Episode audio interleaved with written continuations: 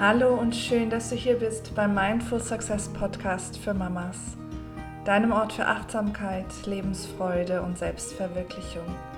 Hier findest du Inspiration, wenn du mehr Verbundenheit, Leichtigkeit, Balance und Erfüllung erfahren möchtest.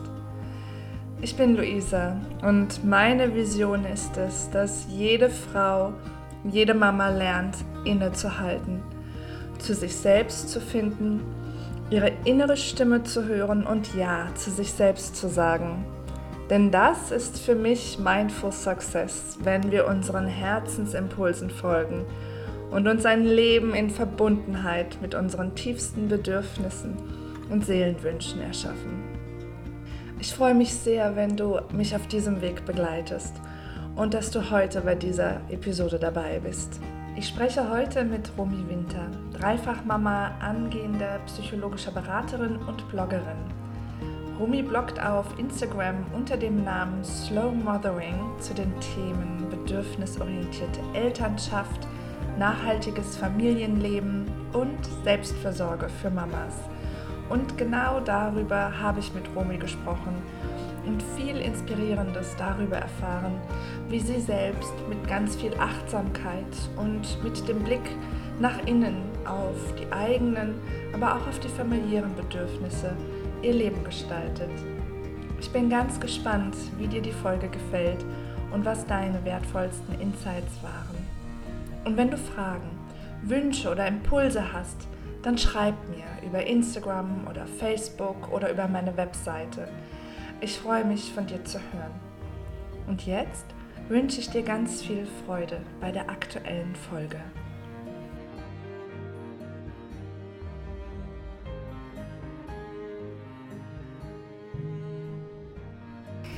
Hallo Romy, ich freue mich sehr, dass du hier bist und ich freue mich so auf das Gespräch mit dir. Vielen, vielen Dank, dass du dir die Zeit genommen hast. Ja, hallo liebe Luisa. Also zunächst mal auch vielen Dank für die Einladung zu dem Gespräch.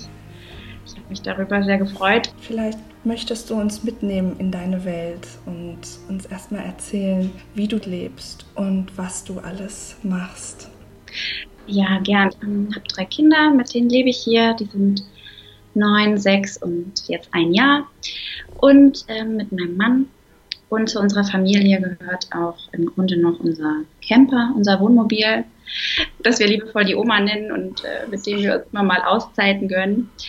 Und wir sind hier vor einiger Zeit äh, aufs Land gezogen, um es ein bisschen geerdeter, ein bisschen grüner, ein bisschen ruhiger zu haben. Und arbeiten aber noch hier in Warnemünde. Das bringt einfach unser Hauptbusiness mit sich, weil wir hier eine Surfschule und einen Surfshop und einen Online-Shop betreiben das ist das, was wir zusammen machen seit einiger Zeit. Mein Mann macht das schon länger. Und ja, ich mache darüber hinaus noch ein paar Projekte, die mir sehr am Herzen liegen. Ähm, ich habe ja diesen Instagram-Blog, äh, über den du mich auch aufgespürt hast. Ja. Und äh, daraus haben sich tatsächlich einige Projekte ergeben, aber all dem liegt zugrunde, dass ich eben nebenbei noch das Studium mache. Ähm, ich habe ursprünglich Wirtschaftspsychologie gemacht und habe mich dann entschieden, noch die menschliche Komponente oben drauf zu setzen und mache jetzt ähm, ein Fernstudium noch zum psychologischen Berater. Ja. Sehr, sehr spannend. Und was, was war der Auslöser dazu, dass du jetzt nochmal das Fernstudium aufgenommen hast? Ähm, hat es auch mit deiner Familie zu tun, mit mit dem Frausein und dem Muttersein, dass du gesagt hast, es hat dich in diese Richtung gezogen? Oder wie bist du dazu gekommen?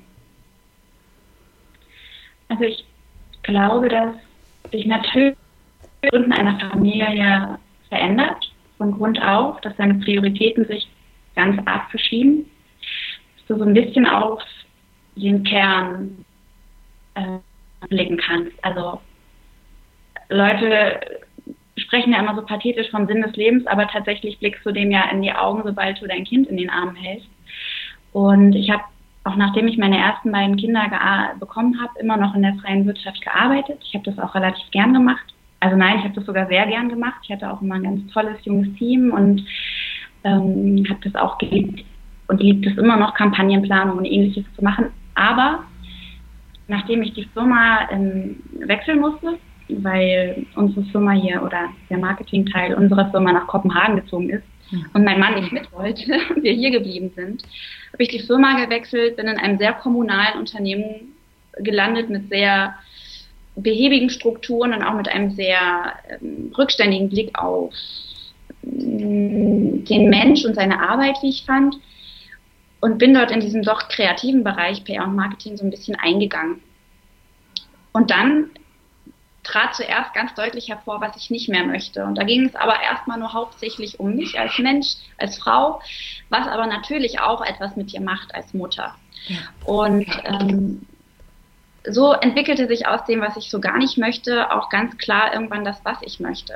Und ich habe gemerkt, dass mir dieses ähm, dass mir das Herz in meiner Arbeit fehlt und der Mehrwert für Menschen. Also ich habe einfach gespürt, dass ich selbst an dem Punkt bin, wo ich mehr geben kann und mehr geben möchte, wo ich in bestimmte Themen, auch in die Mutterschaft, in die Elternschaft tiefer einsteigen möchte und gleichzeitig nagte da eben dieser Wunsch, mich selbst zu verwirklichen, und aber auch der Wunsch, noch mal ein Kind zu bekommen. Also zu dem Zeitpunkt hatte ich zwei Kinder und ich spürte da ganz deutlich, dass da irgendwie noch eine kleine Seele ähm, auf den Weg möchte. Und ähm, mein Mann und ich haben eben dann auch natürlich darüber gesprochen und ähm, er brauchte zu dem Zeitpunkt Unterstützung in seiner Firma. Ich wollte aus meiner raus und dann haben wir eben gesagt, okay, wir wagen das jetzt. Wir haben in Deutschland ja auch die Luxussituation, dass man, wenn man fällt, verhältnismäßig weich fallen kann. Also man, man und ich glaube, dafür sollten wir dankbar sein, kann hier den Mut haben, mhm. bestimmte Entscheidungen zu treffen. Und das haben wir dann gemacht ähm, und nicht bereut. Ich bin dann eben mit in diese Firma eingestiegen und habe parallel das Studium angefangen und bin kurze Zeit später dann auch nochmal schwanger geworden mit unserer, wie wir dann bei der Geburt wussten, Tochter.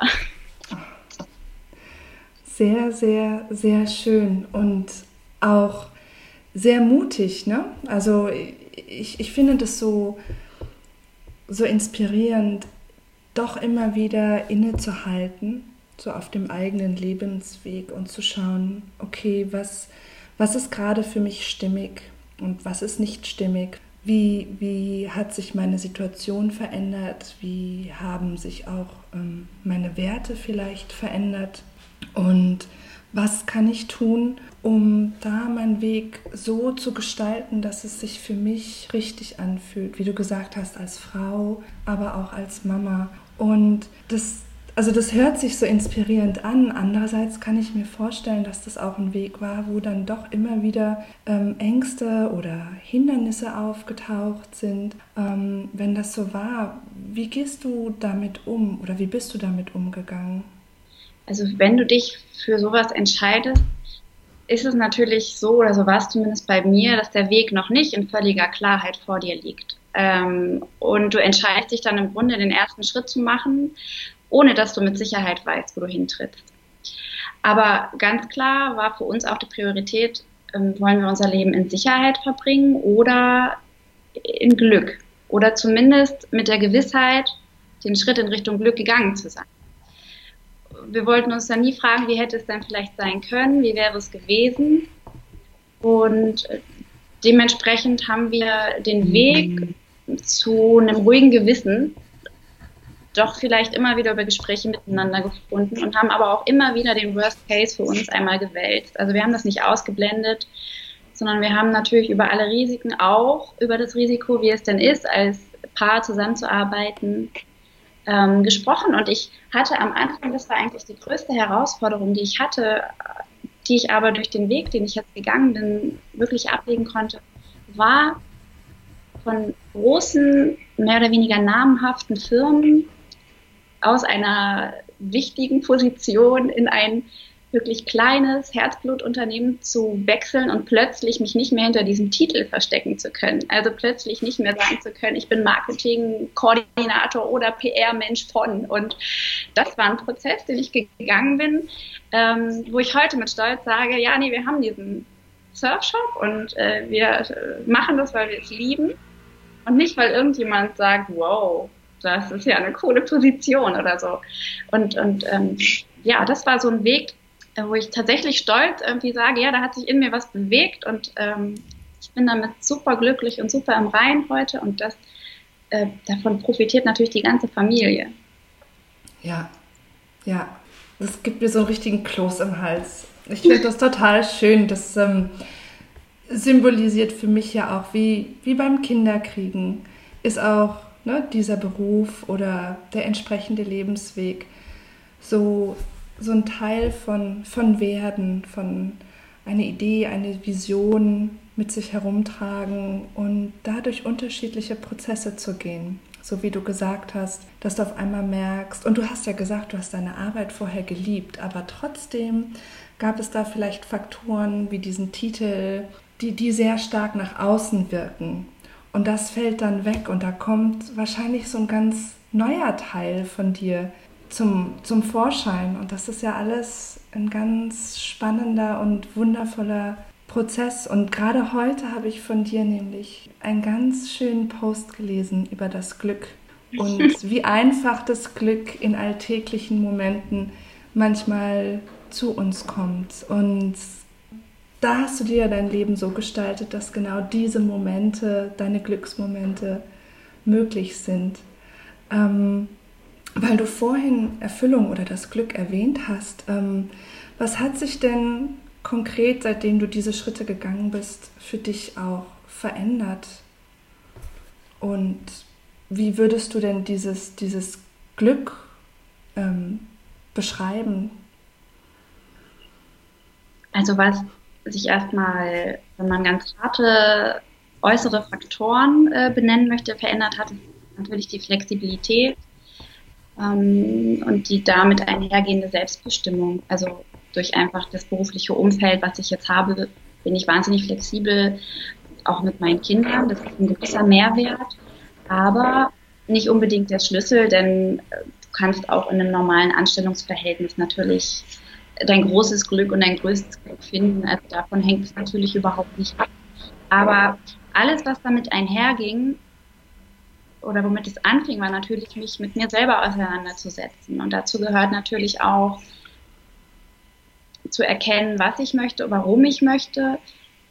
Und du fängst dann eben an, dich mit dir selbst zu beschäftigen. Und du fängst an, deine Geschichte dir selbst zu erklären und dir zuzuhören und entdeckst deine Baustellen, entdeckst deine Potenziale und das schafft ganz viele und ganz neue Herausforderungen, aber eben auch ganz viele Möglichkeiten. Und, und das ist, glaube ich, die größte Veränderung. Noch nie in meinem Leben habe ich so stark auf mich selbst gehört oder überhaupt gelernt, auf mich selbst, aber auch auf andere zu schauen und das irgendwie gar nicht auf Äußerlichkeiten, sondern tatsächlich den Menschen zu sehen, der da vor mir steht, der sich vielleicht auch versteckt hinter anderen Verletzungen oder Erwartungen oder der Maske, die ihm aufgesetzt wurde und die er jetzt trägt.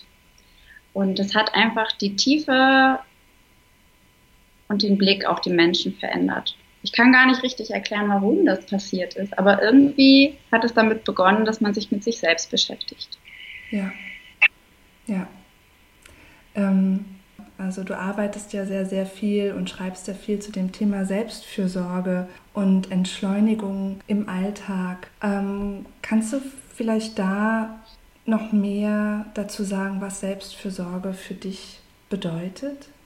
Sehr gern. Also für mich ist das ein sehr weitreichendes Thema. Ich glaube, viele Menschen, auch viele Mütter, die den Begriff hören, denken in der ersten Instanz an sehr praktische Dinge, wie ich gönne mir vielleicht jetzt mal eine Massage oder ich gehe mal eine Runde laufen oder ich treffe mich mit einer Freundin und trinke einen Kaffee. Also erstmal diese Auszeit, die auch wichtig ist. Überhaupt keine Frage. Das sollten wir uns unbedingt gönnen, wenn wir spüren, dass wir den Wunsch danach haben. Und das darf und muss sich vielleicht sogar jede Mama hinter die Ohren schreiben. Also jeder Wunsch ist Ausdruck eines Bedürfnisses. Also irgendwas ist der Grund dafür. Aber für mich ist Selbstfürsorge eben noch ganz, ganz viel mehr. Also da geht es eben ganz viel darum, in die eigene Balance zu kommen und auf sich zu achten, die eigene Basis zu stärken.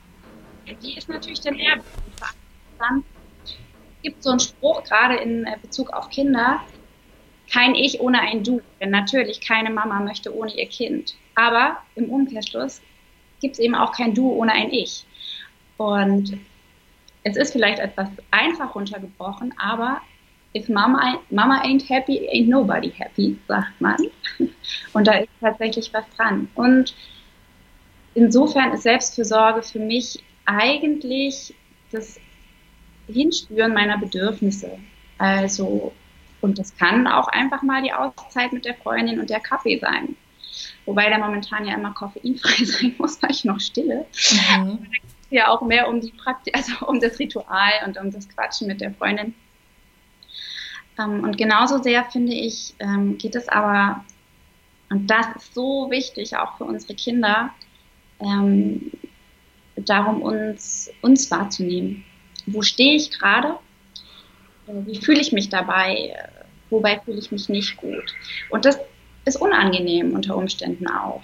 Und ähm, da hinzuhören und gegebenenfalls gewisse Missstände im eigenen Leben aufzuspüren, das kann wehtun.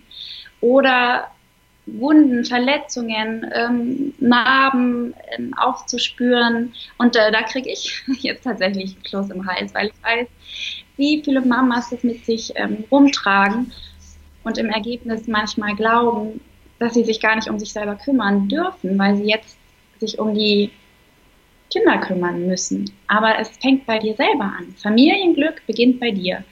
Und ähm, selbst wenn der Mittelpunkt deines Lebens ein anderer ist, deine Kinder oder dein Job oder was auch immer, das Zentrum deines Lebens, das bist du. Ja, das hat so eine wunderschöne Qualität, wenn, wenn wir erkennen, dass wir dieses Zentrum auch der Liebe bilden für unsere Familie und, und dass es nichts mit, mit Egoismus zu tun hat, wenn wir auf uns selbst schauen, sondern dass es wirklich so eine ganz liebevoll und nachhaltige Innen Innenschau ist und dass wir dann auch ganz anders ja mit unseren Kindern umgehen können, weil die spiegeln uns ja auch so viel. Also wenn wir aus der Balance sind, dann haben die ja ihre ganz, ganz feinen Antennen und reagieren entsprechend darauf. Und dann heißt es ja im schlimmsten Fall, oh, das Kind verhält sich daneben. Das mhm. ist ja oft aber gar nicht so. Und deswegen ist das ja so wertvoll, wenn wir, wenn wir uns selbst gut, gut versorgen.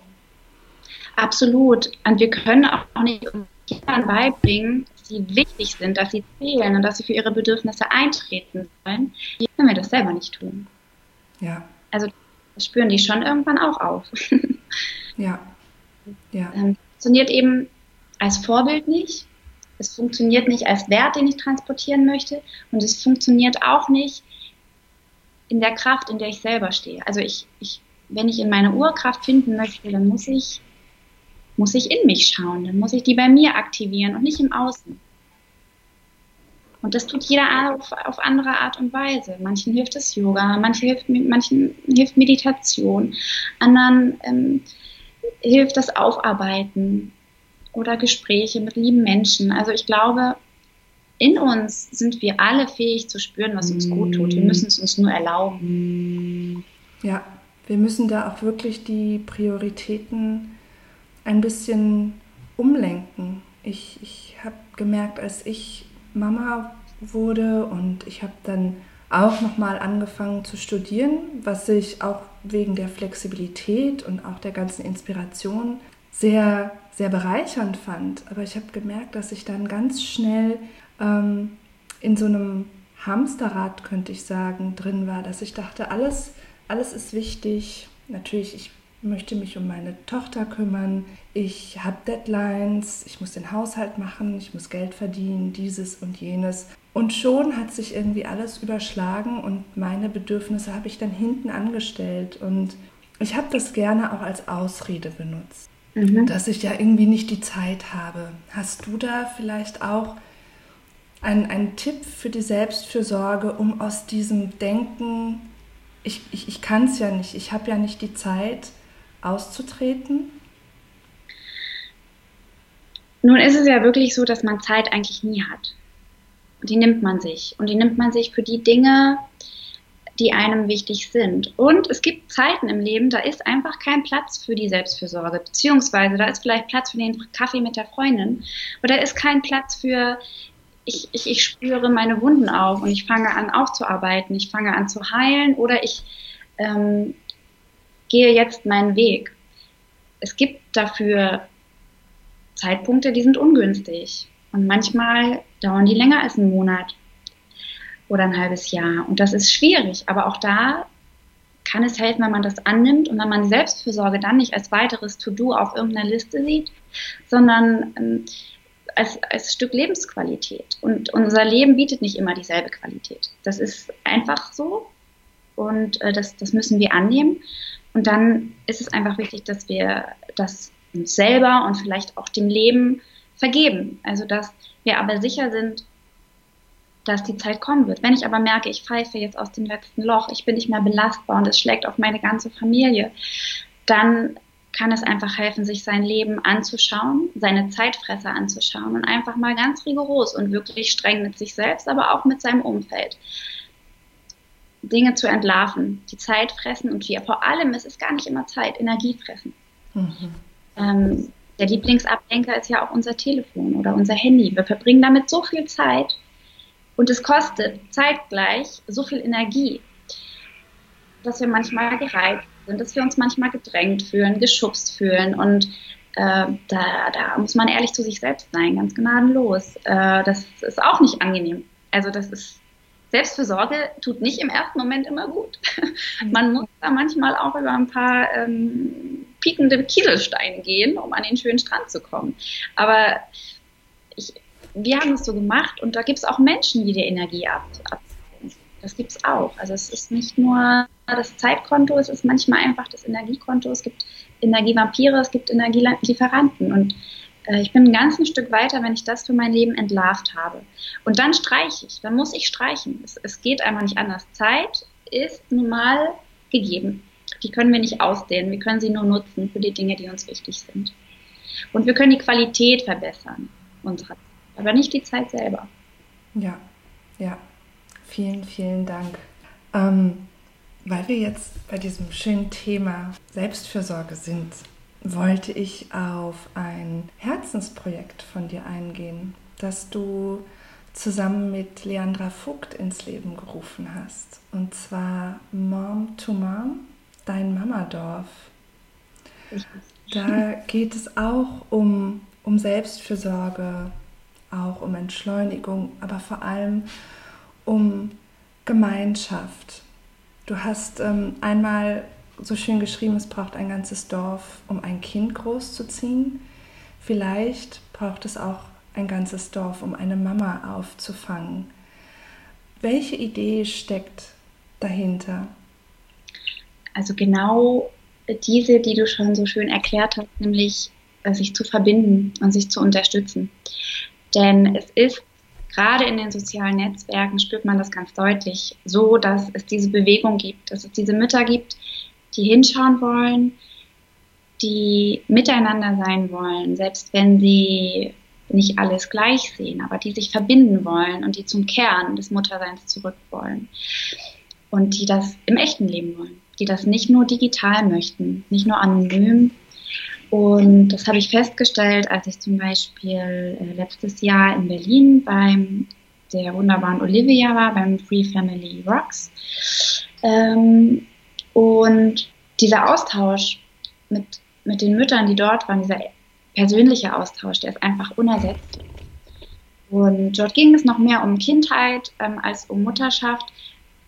Und da ich mich eben doch mehr noch mit dem Thema auch Selbstfürsorge in Verbindung mit Elternsein beschäftige, hatte ich eben auch die Antennen dafür, dass ich gespürt habe, dass die Mütter sich einfach ähm, das nicht nur gegönnt haben, um über die Kinder, über Kindheit, über Elternschaft zu reden, sondern um diese Auszeit zu haben und um sich zu haben, den Austausch zu haben. Und so habe ich eigentlich, kam mir irgendwann diese Idee, dass es wunderschön wäre, wenn sich Mütter regelmäßig ähm, treffen können, um eben genau das zu zelebrieren, um an einem Kraftort zu sein. Deswegen wird es ja dort zum Beispiel auch Yoga und Meditation geben ähm, mal nicht selber kochen zu müssen. Das heißt, es wird auch ein schönes Buffet geben und ähm, wir werden für Körper und Seele dort was tun und wir werden uns verbinden. Wir werden ähm, natürlich uns auch wissenstechnisch ein bisschen weiterbilden. Die Nora Imlau wird den Vortrag halten. Aber es wird eben auch einen äh, Workshop äh, zur Verbundenheit untereinander geben und dieses Gefühl, was solche Events hinterlassen, auch weit über so ein Event hinaus, ist einfach unbezahlbar. wenn du spürst, dass du nicht alleine bist, und dass du gesehen wirst, dann gehst du wahnsinnig gestärkt ähm, wieder nach Hause. Und das ist einfach mein Wunsch. Frauen zu sensibilisieren, auf sich selbst zu achten und das gar nicht unbedingt immer alleine tun zu müssen. Wir können uns verbinden und dann sind wir zusammen stärker. Ja, ich glaube, dass uns das auch im, im Alltag ganz viel Kraft und ganz viel Freude gibt und dass wir ja oft doch sehr alleine durch den Alltag gehen mit unseren Kindern, dem Partner, der Partnerin oder auch ohne diesen, aber, aber ähm, dass es diese sehr kleinen Kernfamilien sind. Und ähm, ich habe immer Frauen bewundert, die wirklich gemeinsam auch durch den Alltag gehen, die gemeinschaftlich die Kinder ein Stück weit großziehen, weil auch die Verbundenheit oder die Offenheit, die Liebe für das Kind der Freundin da war. Und dass das einfach sehr viel Leben, sehr viel Freude gebracht hat. Und ich glaube, sowohl im städtischen als vielleicht auch im ländlichen Kontext fehlt uns das momentan sehr. Das ist absolut richtig. Es ist einfach auch so, dass ähm, durch die Historie bedingt wir aktuell in einer Gesellschaft leben, in der Familien, in der Familien die Familie die kleinste Einheit natürlich ist, aber diese Einheit immer kleiner geworden ist. Also wir haben nicht mehr die Großfamilie, die zusammen ähm, das Kind großzieht oder überhaupt zusammenlebt. Und äh, wir haben eine sehr isolierte Familienkultur teilweise. Und wir haben auch nicht immer das Glück, dass gleichgesinnte, gleichdenkende Menschen um uns herum leben. Das ist nicht immer schlimm, das kann bereichernd sein, aber manchmal möchte man wie du es gesagt hast, eben ein Stück gemeinsam gehen. Und äh, wenn du Menschen findest, mit denen du ein großes Stück gemeinsam gehen kannst, ist das einfach wunderschön für alle. Für die Mütter, für die Kinder. Und deswegen ist es so wichtig, sich im echten Leben zu verknüpfen. Bestenfalls begleitest du dich darüber hinaus, lernst dich kennen und stärkst dich dann im Alltag gegenseitig. Aber selbst wenn nicht, dann hast du dort Kontakte, die du vielleicht trotzdem regelmäßig pflegst, wenn auch nicht wöchentlich, aber die dir so viel Kraft und einfach auch Impulse geben. Ja, ja. Wie ist der, wie ist der Plan von euch? Wie ist eure Vision? Was, was wird daraus? Ja, das ist, und da kommen wir wieder zum Anfang des Gesprächs, äh, wieder einer der Dinge, wo wir den Weg noch gar nicht klar vor uns äh, sehen in aller Klarheit, sondern wir sind jetzt erstmal den ersten Schritt gegangen. Das ist dieses erste Event und die Leandra und ich haben uns einfach ähm, vorgenommen, am Tag danach, wenn das Event vorbei ist, uns äh, zu sehen und zu reflektieren, wie fühlt es sich an für uns, wie war es und was wollen wir daraus machen. Es ist ja auch schon jetzt ziemlich absehbar, dass es eine Wiederholung geben wird. Aber ich glaube, wir machen, also da wir das eben aktuell völlig unentgeltlich und wirklich nebenbei machen, können wir es nicht leisten, es monatlich zu machen. Aber was für mich sich aktuell einfach richtig anfühlen würde, wäre das zweimal im Jahr zu machen und dann natürlich auch ein bisschen zu wandern. Momentan haben wir uns so in gewisser Nähe zu Berlin und Rostock eingefunden, um einfach einen, einen Kompromiss für uns beide zu, zu haben von der Nähe. Aber wir haben sehr, sehr viel Feedback bekommen, dass es äh, südlicher zum Beispiel ganz, ganz, ganz viel Bedarf gibt. Und dem wollen wir natürlich auch gerne gerecht werden. Aber wir sind beide Mütter, wir sind beide voll ähm, berufstätig, also so ziemlich voll. Und äh, dementsprechend werden wir sehen, wie oft wir das leisten können, ohne dass es ähm, zeitlich und emotional zu anstrengend wird. Ja, weil das Mamadorf natürlich eine Stütze sein soll, ne? Für alle. Eben, und Auch wenn es für euch. Belastung wird, ist es nicht mehr authentisch. Ja, wer weiß, was sich daraus ergibt. Ich, ähm, ich finde, es ist ähm, eine wunderschöne Initiative. Und ähm, was, mich, was mich noch so berührt hat, neben all dem, was du über, über Mütter geschrieben hast, ist die Beziehung zu den Kindern. Nämlich hatte ich das Gefühl, dass aus dieser achtsamen Haltung und aus dieser liebevollen Haltung mit dir selbst als Frau und Mutter sich auch eine neue Haltung gegenüber dem Kind ähm, ergibt. Und du schreibst ja auch über bedürfnisorientierte Elternschaft. Ähm, was würdest du sagen, nährt zum einen diese tiefe Bindung zu deinen Kindern und welche Herausforderungen oder auch erfüllenden Momente ergeben sich aus dieser Bedürfnisorientierung? Also als Mutter war es für mich schon immer wichtig, meine Kinder einzubeziehen. Ähm, aber das Bewusstsein, das war aber, ja, ich würde fast sagen, das war eine in, intuitive Entscheidung, äh, zu der jetzt ganz viel Bewusstsein dazugekommen ist. Und ich weiß, ja, ich kann nicht hundertprozentig nennen, was jetzt zuerst da war. Ähm, dass, dass meine Bedürfnisse wichtig sind, also das steht außer Frage, genauso wie die Bedürfnisse meiner Kinder. Und einfach das Annehmen der Wichtigkeit der Bedürfnisse und das Akzeptieren, dass jeder in seinem Leben gerade äh, an diesem Punkt, an dem er steht, auch als Kind, den vollen Respekt und die volle Beachtung seiner Bedürfnisse verdient hat. Das hat natürlich auch dazu geführt, dass ich nochmal viel bewusster darauf geschaut habe, was, ähm, wo meine Kinder gerade stehen im, im Leben und im Lieben und ihre Bedürfnisse nicht über meine zu stellen und andersrum.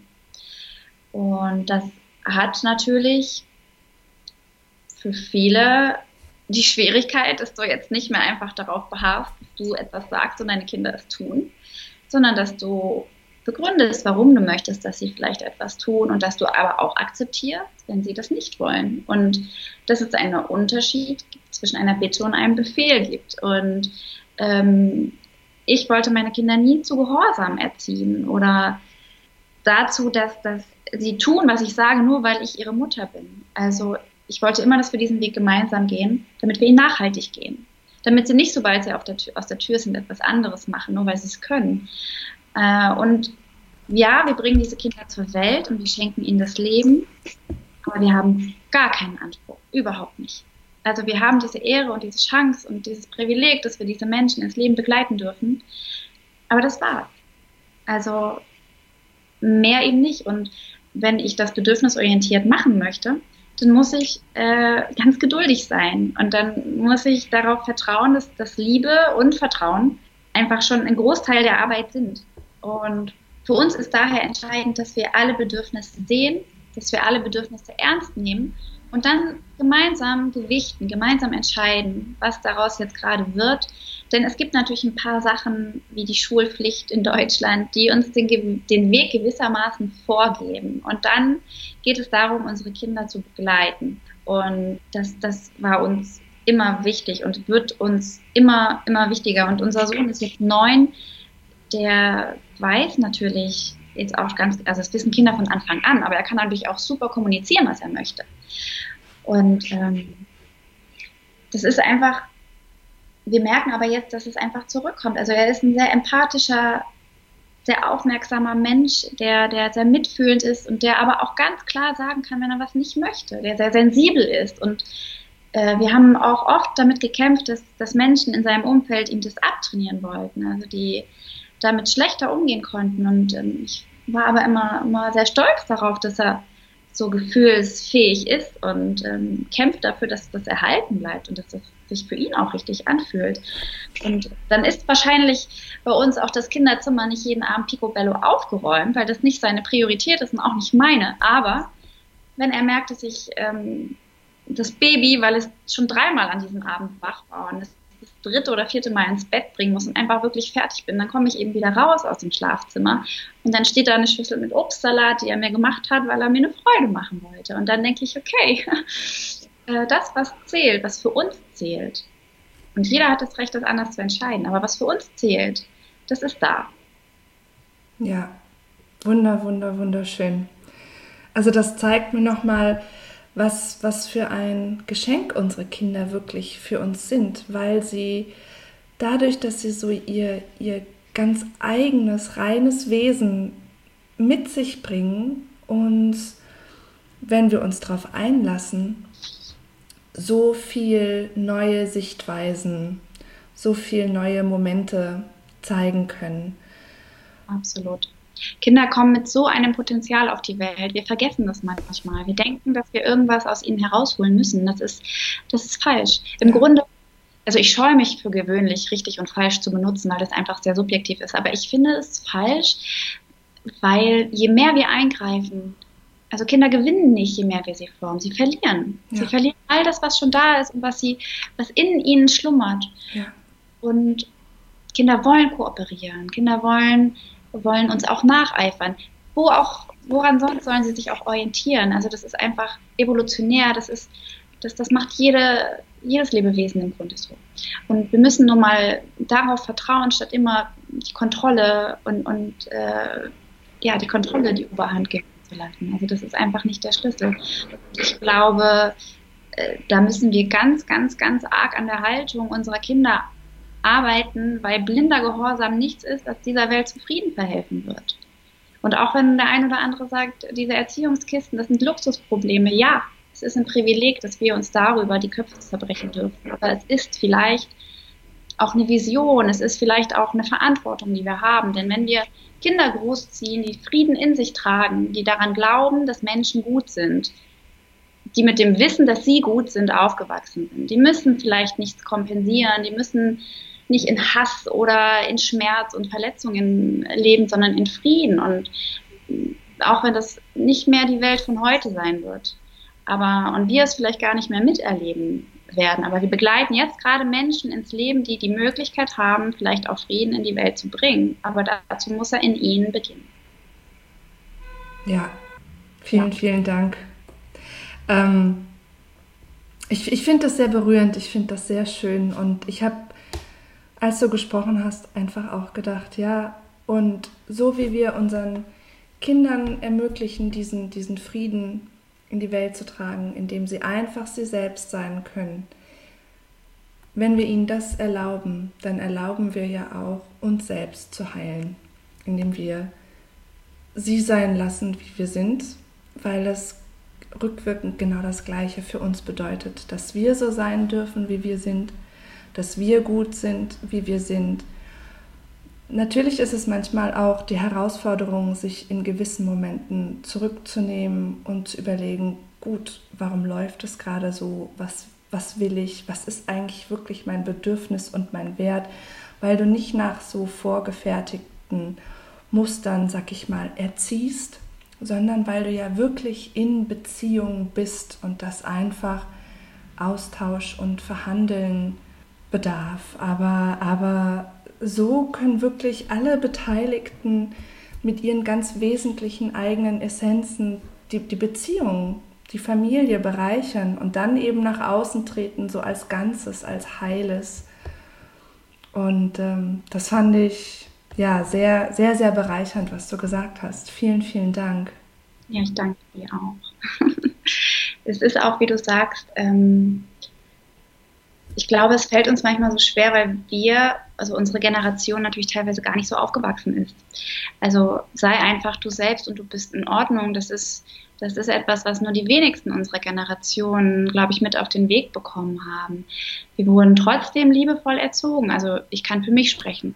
Ähm, und ich weiß auch, dass das alles in guter Absicht passiert und auch noch passiert. Aber wir tragen es vielleicht nicht von der Pike auf in uns und dann ist es natürlich eine Herausforderung und schwer, das weiterzugeben. Denn man darf auch nicht unterschätzen, was in uns schlummert. Also all, ich habe es ja neulich auch gerade darüber geschrieben, wie viel wir eigentlich vererben und wie viel vererbt ist. Also auch das, was in uns schlummert, was wir in uns tragen, das ist teilweise der Schmerz unserer Mütter, unserer Großmütter, unserer Väter, unserer Großväter. Das ist ihr persönlicher Schmerz. Das, das sind Wunden aus Kriege, also Nöte, die erlebt wurden, das sind Traumata, die zugefügt wurden, das, und auch eine Art Weltschmerz. Also das alles ist nachweislich ja auch auf epigenetischer Ebene in uns und klopft vielleicht in Situationen an und wird deutlich, wenn wir selber gar nicht verstehen, warum wir handeln, wie wir handeln. Aber das ist halt auch so ein Programm, was wir dann manchmal abspulen, wo wir einfach reaktiv handeln und nicht reflektiert. Das ist schwer. Das ist wirklich schwer und das kostet vielleicht auch das ein oder andere Gespräch mit, mit Eltern, mit Großeltern, um es zu verstehen, was da in uns schlummert. Und noch viel wichtiger ist natürlich das Bewusstsein, dass auch wir das vererben. Dass es sich einfach lohnt, die eigenen Baustellen anzuschauen, den eigenen Schmerz anzusehen und ihn dann zu heilen, weil wir es weitergeben. Wir geben es durch unser Verhalten weiter und durch unsere Gene. Und ich finde, es ist nie zu spät. Also es ist nie zu spät, dahin zu sehen und die Welt so, also seine eigene Welt und die deiner Kinder und vielleicht sogar die deiner äh, Eltern und Großeltern ähm, ein bisschen zu heilen. Ja, wir dürfen da echt hinsehen und reingehen und durch die ganzen Geschichten, durch die Verletzungen, durch die ganzen Gefühle gehen. Und da wiederum muss ich dran denken, wie schön es dann auch ist, wenn man eben die Gemeinschaft hat, wenn man eben Gleichgesinnte hat, die, die liebevoll auch eine Stütze sein können. Ja, ganz wichtig. Man muss eigentlich gar nichts alleine schaffen. Es sei denn, man möchte das unbedingt. Es gibt auch Menschen, die sind einfach so. Das ist okay. Aber die meisten Leute, die wollen Beziehungen. Und selbst Leute, die glauben, das nicht zu wollen, tragen oftmals einfach eine Verletzung in sich und einen gewissen Schutzmechanismus und, und haben dann natürlich Bindungsprobleme, aber die beginnen meistens bei sich selbst. Denn ich bin der Ursprung jeder Bindung. Das ist einfach so. Das ist wie ein Baum, der seine Wurzeln schlägt und wenn der keine Wurzeln hat, also wenn diese Bindung zur Erde, auf der ich stehe, nicht da ist und da hängt sich was anderes an mich ran, um sich zu binden, dann kippe ich vielleicht um. Oder das wird nur dadurch gehalten, dass irgendwas an mir dranhängt. Und wenn das weg ist, ja, was passiert dann? Also, es beginnt immer bei uns. Ja. Ja. ja. Ist, ist das so ein bisschen vielleicht eine Message von dir an Mamas? Ach, eine ist schwierig tatsächlich.